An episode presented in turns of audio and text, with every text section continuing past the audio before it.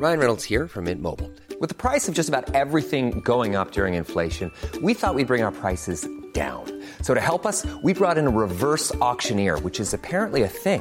Mint Mobile unlimited premium wireless. Ready to get 30, 30, bit to get 30, bit to get 20, 20, 20, bit to get 20, 20, bit to get 15, 15, 15, 15 just 15 bucks a month. So, Give it a try at mintmobile.com slash switch. $45 upfront for three months plus taxes and fees. Promo for new customers for limited time. Unlimited more than 40 gigabytes per month. Slows. Full terms at mintmobile.com. When I wrote obituaries pre-pandemic, you're prepared to deal with people who are grieving and and and processing what's happened. But this time you're also dealing with that barrier, you know, the glass at the hospital that the family had to look at them through, if they're lucky, or the phone where they had to say their goodbyes or give the final DNR orders. So, in addition to regular grief, there's that extra layer of coronavirus grief that's uh, separating people from their loved ones. The lack of human contact is very cruel. It's like nothing I've ever seen before. My name is Maureen O'Donnell, and I'm the obituary writer at the Chicago Sun-Times, based in Chicago.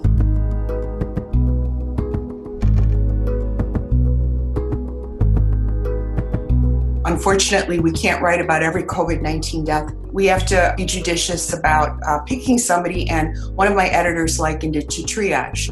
If I write about an octogenarian on a Monday, on Tuesday I might be writing about a 40 something year old darts player who died of the coronavirus, or a well known pastor who helped advance the career of Aretha Franklin in gospel circles in Chicago. I love telling stories about Chicago. I love my city, and an obituary that resonated with a lot of people was Amelia Pontarelli. She was from Italy, from a small mountaintop village, and she came to Chicago to create a better life for her family. She wound up working at the family business, Tony's Italian Deli, which is sort of a landmark on Chicago's Northwest Side. Tony's Deli was a place where you could go and get Amelia Pontarelli's homemade, pre made dinners. And so, if you were a recent widow or widower, or a busy mother, or somebody who was just ravenously hungry, you could go and pick up her homemade gnocchi and her homemade meatballs and her homemade lasagna. And when you got in line at her cash register to check out, she'd look approvingly at your purchases and say, Mama's cooking for you tonight. And what a lot of people didn't know was that she had survived Nazi incursion into her town. She was 12 or 14 years old, and she was not afraid to speak her mind. And I can read you a little portion.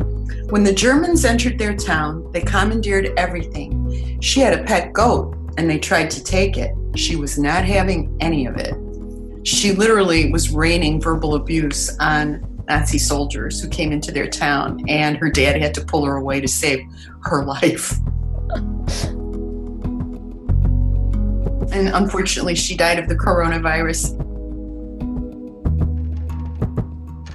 Writing obituaries has really driven home to me how you shouldn't postpone. Because all of us obituary writers have heard many times, oh, he always dreamed of seeing Egypt and the pyramids, or she always wanted to see the Eiffel Tower. And it's really driven home, don't wait. I think for me and for a lot of other writers I know, when the pandemic eases, if we can make some of our dreams come true, we'd like to. If we're lucky enough to have the option to do that, not everyone does.